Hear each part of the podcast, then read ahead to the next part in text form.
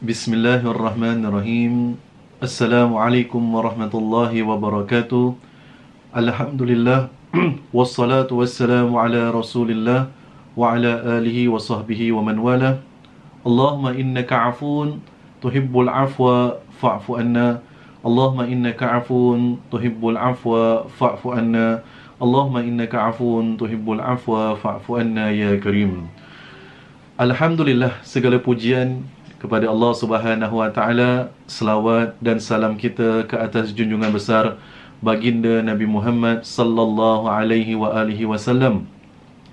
Apa khabar para penonton khususnya jemaah Masjid Al-Istighfar yang saya rindui dan saya kasihi. Alhamdulillah, thumma alhamdulillah, thumma alhamdulillah.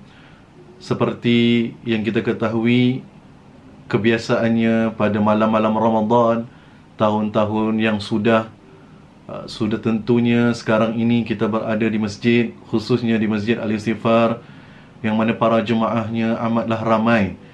Mendirikan solat isyak berjamaah solat sunat tarawih secara bersama diikuti dengan tazkirah pada setiap malamnya. Bismillahirrahmanirrahim itu merupakan salah satu nikmat salah satu suasana yang tidak dapat kita lupakan. Tapi kita perlu rasa bersyukur kepada Allah Subhanahu Wa Taala dan akur dengan ujian Allah Subhanahu Wa Taala ini setentunya ada hikmahnya. Kita juga pada malam ini dapat sama-sama sebentar tadi kita berbuka puasa secara bersama dengan keluarga yang mana mungkin pada pada tahun-tahun sudah jumlah uh, hari kita berbuka dengan keluarga amatlah kurang. Tapi mudah-mudahan dengan hikmah yang diberikan ini kita dapat berbuka bersama dengan isteri kita, suami kita, anak-anak kita dan mungkin ada juga yang ibu bapa tinggal bersama dengannya, adik-beradik dan yang sewaktu dengannya.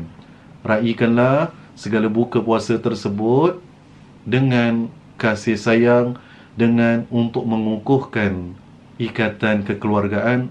Semoga Allah Subhanahu Wa Taala menjadikannya salah satu daripada ukhuwah di antara kita.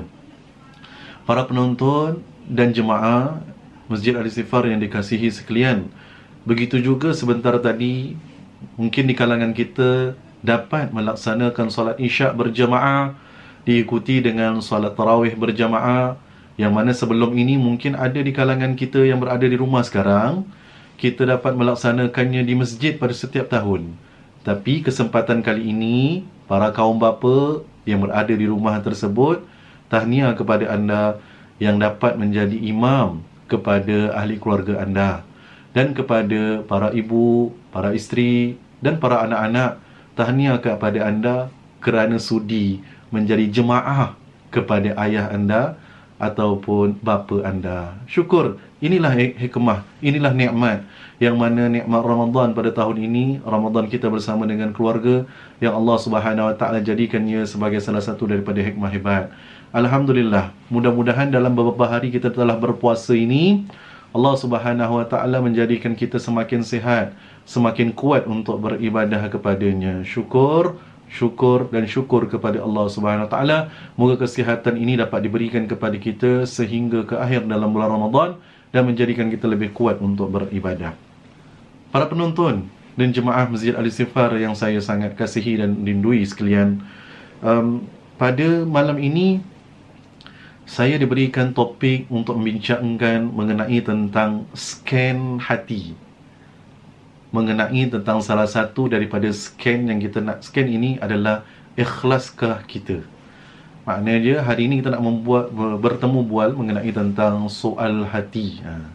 Bukan nak jadi Dr. Love pada malam ini, tapi kita nak tengok ataupun kita nak perhatikan ibadah dan amalan yang kita lakukan untuk kita dengan Allah Subhanahu Wa Taala maupun kita dengan keluarga dan hamba Allah Subhanahu Wa Taala adakah ibadah tersebut dan amalan tersebut akan diterima oleh Allah Subhanahu Wa Taala atau dia bergantung kepada hati kita. Para penonton dan jemaah Masjid Al-Istighfar yang dikasihi sekalian.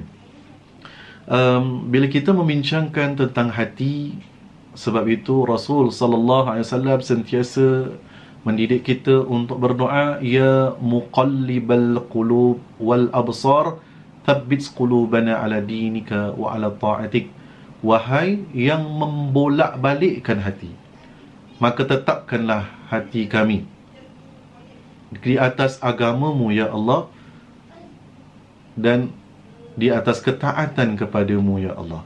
Makna dia hati ini dia berboleh boleh berbolak-balik. Kalau kita kata kita mencintai seseorang dan tidak ada perkara yang mustahil pada satu masa cinta tersebut akan diberikan kepada orang lain. Begitulah sifat hati yang dia tidak dapat menentu. Tetapi yang hebat adalah orang yang dapat mengkonsistenkan mengistiqamahkan hatinya. Jadi hari ini hati ini tidak boleh kita uh, tengok dan cek eh makna dia contoh sekarang ini dalam musim-musim kita berada di rumah kalau sekiranya uh, minta perlindungan Allah kita sakit. Sakit kaki sakit tangan uh, demam dan yang sewaktu dengannya kita akan pergi ke doktor dan kemudian doktor akan tengok dan bertanya dengan kita apa masalah batuk dan sebagainya dia akan berikan kita ubat tetapi kalau sekiranya kita mempunyai masalah hati dia punya ubat tidak boleh didapat di kedai-kedai maupun di klinik-klinik dan yang sewaktu dengannya. Maka kita sendiri perlu mendalami dan memahami apakah perkara yang boleh kita lihat melalui sifat hati tersebut. Jadi yang saya nak tekankan pada malam ini adalah mengenai tentang keikhlasan hati. Eh? keikhlasan hati. Adakah sejauh mana kita telah melakukan keikhlasan hati? Jadi saya mulakan dengan hadis Nabi Muhammad sallallahu alaihi wa alihi wasallam. Baginda bersabda, "Akhwafu ma akhafa alaikum asy-syirkul asghar." Qalu, "Ya Rasulullah, wa ma asy-syirkul asghar?" Qala ar-riya. Yaqulu Allah Ta'ala lahum, "Yawma yujaza yawma yujaza al-ibad bi'amalihim. Izhabu ila alladhina kuntum tura'una lahum fi ad-dunya fanzuru hal tajiduna indahum khaira atau kama qala sallallahu alaihi wasallam nabi SAW bersabda al khawf ma akhaf alaikum asyirkul asghar. Perkara yang amat aku takuti kepada di kalangan kamu adalah syirik yang kecil Maka para sahabat pun bertanya, "Qalu ya Rasulullah, wahai Rasulullah, wa masyirkul asghar? Apa itu syirik yang kecil?" Kemudian Nabi mengatakan ianya dinamakan sebagai riya. Kemudian kata Rasulullah, Allah SWT akan berfirman dan berkata kepada mereka pada hari yang mana mereka dikumpulkan, Allah Subhanahu Wa Taala menyuruh hamba-hambanya untuk pergi bertemu dengan orang-orang yang mereka riakkan. Maknanya mereka melakukan sesuatu amalan dan ibadah untuk menunjuk, maka Allah kata panggil orang-orang yang kamu tunjuk tersebut yang di dunia dahulu maka fayanzuru. Maka tengoklah hal tajiduna indahum khaira. Adakah kamu akan dapati bahawasanya perkara itu ada kebaikannya? Jadi para penonton yang dikasihi sekalian lawan kepada keikhlasan adalah syirik yang kecil syirik yang kecil disebut oleh baginda sallallahu alaihi wasallam merupakan riya jadi perkara ini perlu kita ambil perhatian kerana sekarang kita berada dalam bulan Ramadan. Bila dalam bulan Ramadan, inilah peluang untuk kita meraih amalan dan ibadah. Awaluha rahma maghfirah wa akhiruha itqum minan nar. Awalnya 10 pertama Ramadan merupakan rahmah dan kasih sayang daripada Allah. 10 yang kedua merupakan pengampunan daripada Allah. Sepuluh yang terakhir merupakan pelepasan daripada api neraka. Untuk mendapat kelebihan-kelebihan tersebut, maka perlulah kita mengikhlaskan hati kita. Menjauhi lawan daripada ikhlas adalah sifat riak yang kecil tersebut. Sifat, maaf, sifat syirik yang kecil iaitu riak. Jadi perkara ini perlu sangat-sangat kita perhatikan kerana ramai di kalangan manusia yang mendirikan ataupun melaksanakan ibadah puasa contohnya Nabi SAW menekankan ramai di kalangan manusia yang melaksanakan ibadah puasa tetapi puasanya tidaklah dia dapat kecuali hanya illa ju' wal atash. Dia tak dapat apa-apa ganjaran daripada Allah kecuali dia hanya dapat rasa menahan lapar dan menahan dahaga. Begitu juga kata Rasulullah SAW dalam mahfum hadis, begitu juga orang yang bangun berqiyamulail pada waktu malam, dia tidak mendapat kelazatan dan kenikmatan ibadah kecuali dia mendapat kenikmatan dia mendapat uh, keletihan dan kepenatan pada malam tersebut. Maknanya dia hanya berdiri beribadah, penat kaki-kakinya lengur, badan-badannya sengal, tetapi dia tidak mendapat pahala ibadah. Kenapa? Kerana dia melakukan ibadah puasa contohnya bukan kerana Allah, keikhlasannya bukan kerana Allah ada sebab yang tertentu untuk meraih uh, nama untuk meraih pujian ataupun dalam masa yang sama melaksanakan ibadah malam untuk dilihat oleh orang-orang yang di sekelilingnya. Jadi perkara ini perlu kita ambil perhatian dan perlu kita ambil berat mengenai sikap ini. Para penonton yang dikasihi sekalian. Pernah pada satu ketika di dalam pemerintahan Sayyidina Umar ibn Al-Khattab radhiyallahu anhu khalifah kedua daripada golongan khulafa ar-rasyidin iaitu sahabat-sahabat baginda Nabi sallallahu alaihi wa alihi wasallam. Ketika itu para penonton Sayyidina Umar pada waktu malam yang mana di, di ketika itu di kalangan uh, orang-orang sudah tidur lena nyenyak dah. Sayyidina Umar keluar secara senyap-senyap menuju ke sebuah rumah yang mana rumah tersebut tidak diketahui oleh para sahabat perbuatan tersebut berkali-kali dilakukan sehingga ianya dilihat oleh Sayyidina Talha ibn Ubaidillah seorang lagi sahabat yang terlihat Khalifah Umar keluar pada waktu malam senyap-senyap pergi ke sebuah rumah.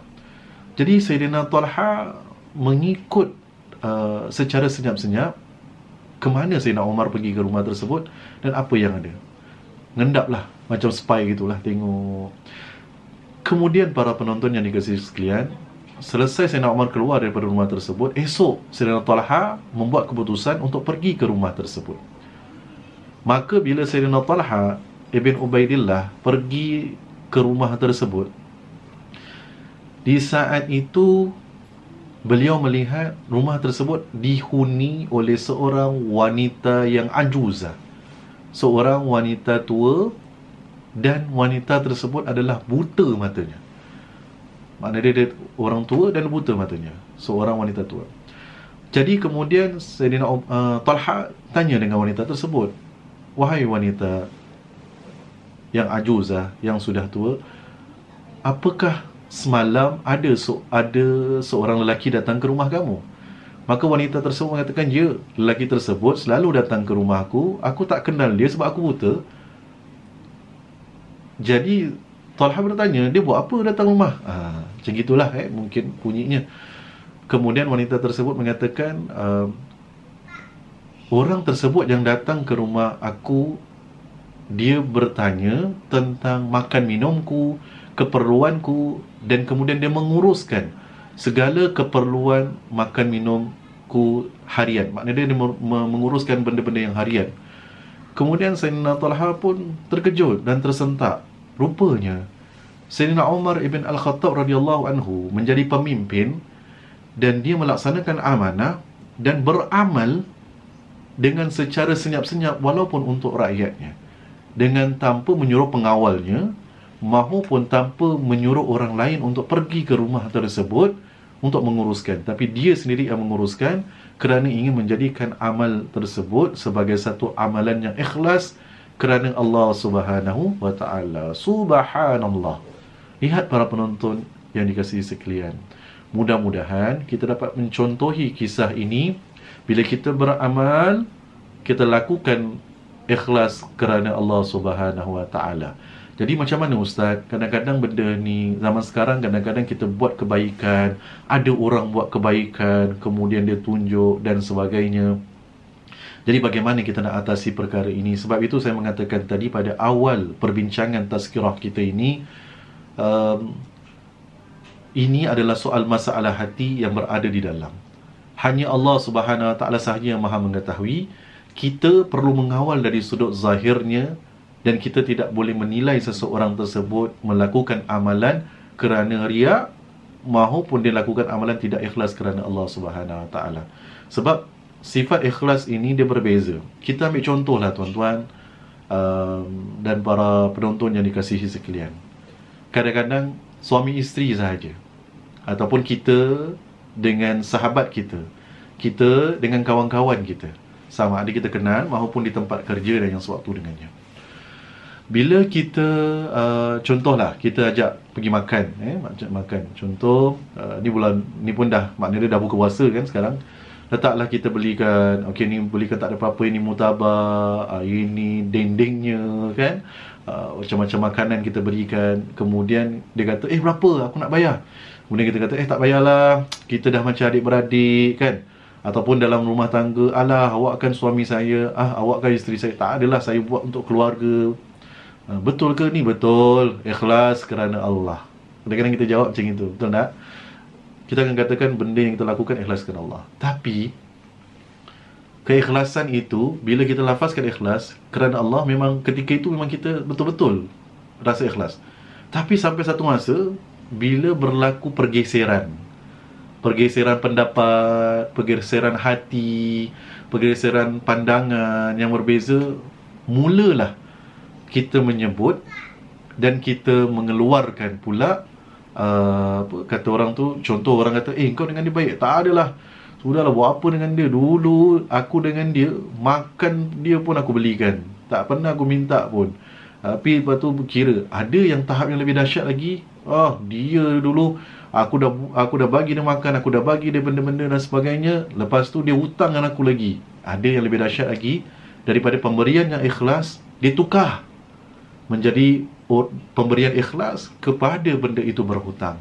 Sebab itu saya bincangkan perkara ini ia adalah soal masalah hati. Betul tak?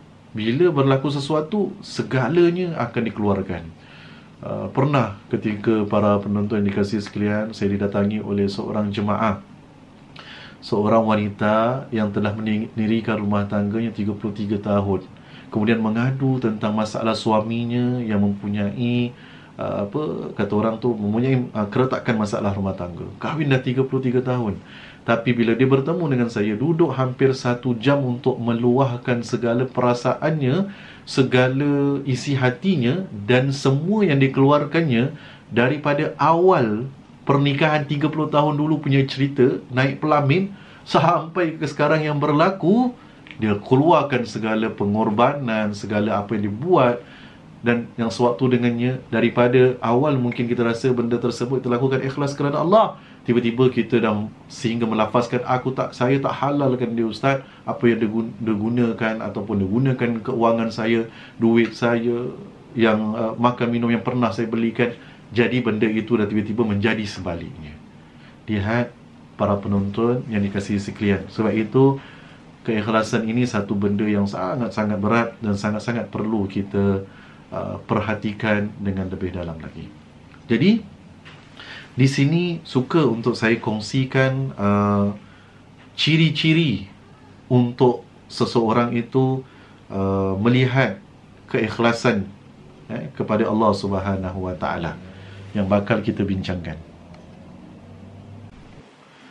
Jadi para penonton yang dikasihi sekalian, antara ciri-ciri ikhlas sikap ikhlas ini mempunyai beberapa ciri utama. Pertama, it, menyukai pemberian Allah Subhanahu taala kepada manusia lain. Jadi kalau kita nak melihat, nak scan diri kita kan, kita ni sejauh mana keikhlasan kita kepada Allah Subhanahu taala ataupun hati kita ni bersih, khalis untuk Allah kita punya kehidupan, maka kita suka andai kata uh, Allah Subhanahu taala memurniakan nikmat kepada orang lain. Ha. Contohlah, kita ada jiran, kita ada kenalan dan kemudian tiba-tiba hidup kita sama level. Standardnya sama rumah sama contoh rumah empat bilik sama kemudian anak-anak pun sama-sama membesar. Tapi tiba-tiba jiran kita kenalan kita ini anaknya lebih baik daripada kita. Anaknya lebih berjaya daripada kita. Anaknya mungkin dah menikah rumah tangga anak kita belum anaknya mungkin dah ada zuriat dan dia dah digelar mempunyai datuk nenek. Maknanya dah jadi cucu dah jadi datuk nenek ada cucu. Yang ini belum. Mulalah kita merasakan bahawasanya alah. Persoalan eh. Maknanya dia kadang-kadang kita rasa alah dah cucu. Tapi anak aku lebih hebat. Dia belajar lebih tinggi daripada dia. Dia dah kahwin tapi anak aku belum. Bila kita ada rasa mempertikaikan nikmat yang orang lain dapat kita rasa macam alah aku lagi hebat daripada dia. Alah dia gitu aku gini. Ha bila ada perasaan tersebut para penonton yang dikasihi sekalian maka kita perlu berwaspada kita perlu periksa dan terus beristighfar kepada Allah. Astaghfirullahalazim astaghfirullahalazim astaghfirullahalazim. Aku minta pengampunan kepadamu ya Allah. A'udzubillahi minasyaitonirrajim aku minta perlindunganmu daripada syaitan yang direjam. Sebab apa bila bibit-bibit hati tersebut sudah ada rasa iri hati rasa tidak menyukai nikmat yang didapati oleh orang lain kepada uh, yang orang, orang lain mendapat nikmat yang Allah kurniakan kepada dia maka kita perlu berhati-hati ciri keikhlasan mungkin akan tergugat. Okey ini yang pertama. Kemudian yang kedua tidak terpedaya dengan pujian manusia.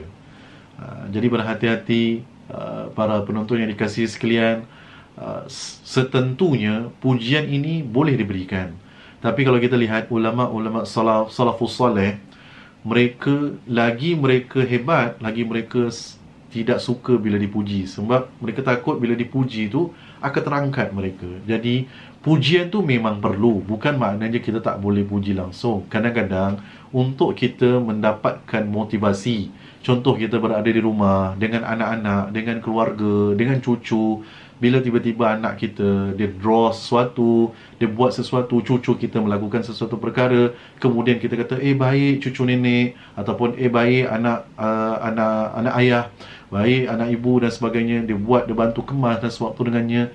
Pujian itu perlu dihembuskan kerana kadang-kadang untuk memotivasikan keadaan. Tapi setiap pujian itu bila orang yang dipuji tu kita bila dipuji hendaklah kita kembalikan pujian itu kepada Allah Subhanahu taala. Zaman sekarang pujian bukan dari sudut zahir sahaja, tapi zaman sekarang pujian dah berbagai. Ada media sosial, ada sesuatu perkara kita suka contohnya di Facebook, kita suka bila dipuji, kita suka bila dapat likes, kita suka bila dapat love dan sewaktu dengannya. Boleh, tetapi bila kita tengok makin orang suka, sentiasa ingatkan hati, wahai hati, Janganlah kau hanyut dengan pujian tersebut. Mudah-mudahan apa yang dibuat ini menjadi contoh tauladan kepada yang lain untuk buat kebaikan. Boleh. Tapi dalam masa yang sama hati-hati mengawal hati kita dengan astagfirullahalazim. Ya Allah, sesungguhnya segala kebaikan yang aku buat ini adalah daripada keizinanmu ya Allah. Aku kembalikan dia kepada Allah SWT. Jadi kita perlu berbicara dengan hati kita untuk tidak terpedaya dengan pujian yang diberikan oleh manusia. Sebab kita mendambakan pujian daripada Allah Subhanahu wa taala. Kemudian antara ciri ketiga uh, untuk kita mencapai kepada keikhlasan ataupun uh, mempunyai sikap uh, ikhlas ini lebih banyak menyalahkan diri sendiri dan menilai kekurangan diri. Uh, yang seterusnya biar kita muhasabah, biar kita uh, melihat kepada kekurangan diri kita daripada kita menyalahkan orang lain. Contoh sekarang kita berada di rumah. Kan? Suami dengan isteri tinggal bersama. Kemudian ada anak-anak. Kemudian setiap daripada kita, suami mempunyai kelebihan-kelebihan yang tersendiri. Dia ada strength sendiri. Tapi dalam masa yang sama, dia juga ada weakness sendiri. Isteri ada strength sendiri. Dia juga ada weakness tersendiri. Anak-anak kepada ibu ayah kita juga sebagai anak-anak kita ada kekuatan, kita juga ada kekurangan. Jadi dalam masa yang sama tidak ada manusia yang sempurna.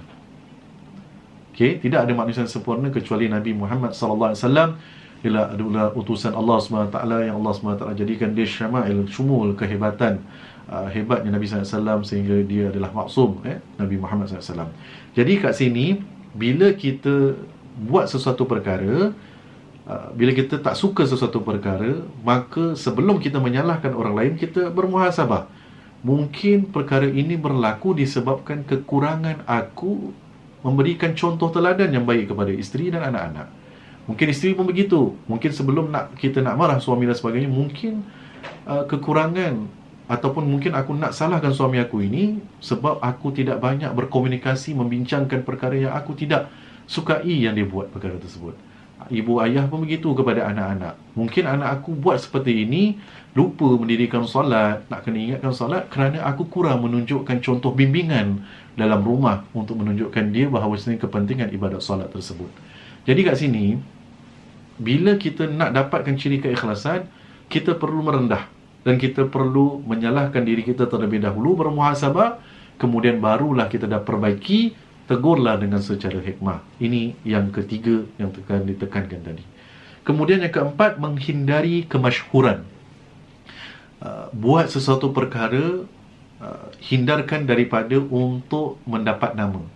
Sebab itu para penonton yang dikasihi sekalian, saya selalu berpegang kepada perkara ini eh, yang mana populariti itu tidak boleh kita reka. Kemasyhuran, populariti tidak boleh kita reka, tidak boleh kita cari. Kemasyhuran dan populariti itu biarlah datang dengan sendirinya. Ha, eh, maknanya dia perkara tersebut kalau kita cari, kita nak nakkan populariti, nakkan kemasyhuran, kita tidak akan kekal lama. Tetapi sekiranya benda itu datang diberikan gift oleh Allah Subhanahu Taala, gunakan dengan sebaiknya. Kita ambil contoh Nabi Muhammad sallallahu alaihi wasallam. Baginda popular dan masyhur bukan disebabkan kerana kekayaan dia. Bukan disebabkan kerana kehebatan dia. Bukan disebabkan kerana kekuatan dia tetapi kemasyhuran baginda dan populariti baginda Nabi Muhammad SAW yang pertama disebabkan kerana akhlak baginda Nabi Muhammad sallallahu alaihi wasallam. Innama bu'ithtu liutammima makarimal akhlak. Sesungguhnya aku dibangkitkan untuk memperbaiki akhlak akhlak manusia. Itulah kata Rasulullah. Daripada akhlak Nabi SAW, Nabi tunjukkan Kemudian sebab kalau kita tengok uh, pengutusan Rasulullah yang pertama adalah Nabi membawa akhlak yang terbaik. Barulah kemudian setelah beberapa tahun barulah datangnya syariat undang-undang yang sewaktu dengannya. Jadi tunjukkanlah akhlak yang baik dengan kita membawa hati yang ikhlas kepada Allah SWT. Jangan kita buat sesuatu perkara untuk mencari kemasyuran, biarlah kemasyuran itu datang dengan sendirinya. Dan kemudian yang kelima, eh, yang kelima, berusaha menyembunyikan amal kebajikan. Ha, maknanya dia kalau kita mampu, kita cuba lakukan amal kebajikan secara sembunyi-sembunyi. Eh? Contoh kita ada, sekarang ada uh, link untuk kita bersedekah seperti di Masjid Al-Istighfar ini. Kita boleh pay now, UEN dan yang sewaktu dengannya. Uh, maka bersedekahlah. Kalau kita nak letak nama dibolehkan, tak letak nama pun dibolehkan. Jangan pula ada yang letak nama, kemudian ada yang kata macam, oh itu riak lah, itu sombong lah. Mungkin dia letak nama sebab dia nak memastikan bahawasanya derma yang telah diberikan tu sampai. Supaya contoh pihak masjid boleh cek, eh sampai tak saya derma dan sebagainya. Supaya hatinya lebih tenang. Ada juga orang yang dia memberi derma, dia tak kisah.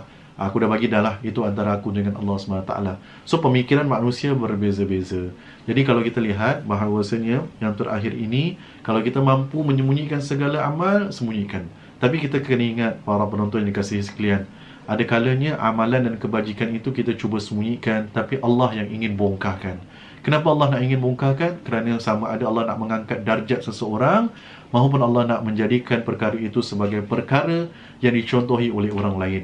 Ingatlah pesan Rasulullah uh, pesan Allah SWT dalam Quran wa amma bi ni'mati rabbika fahaddis.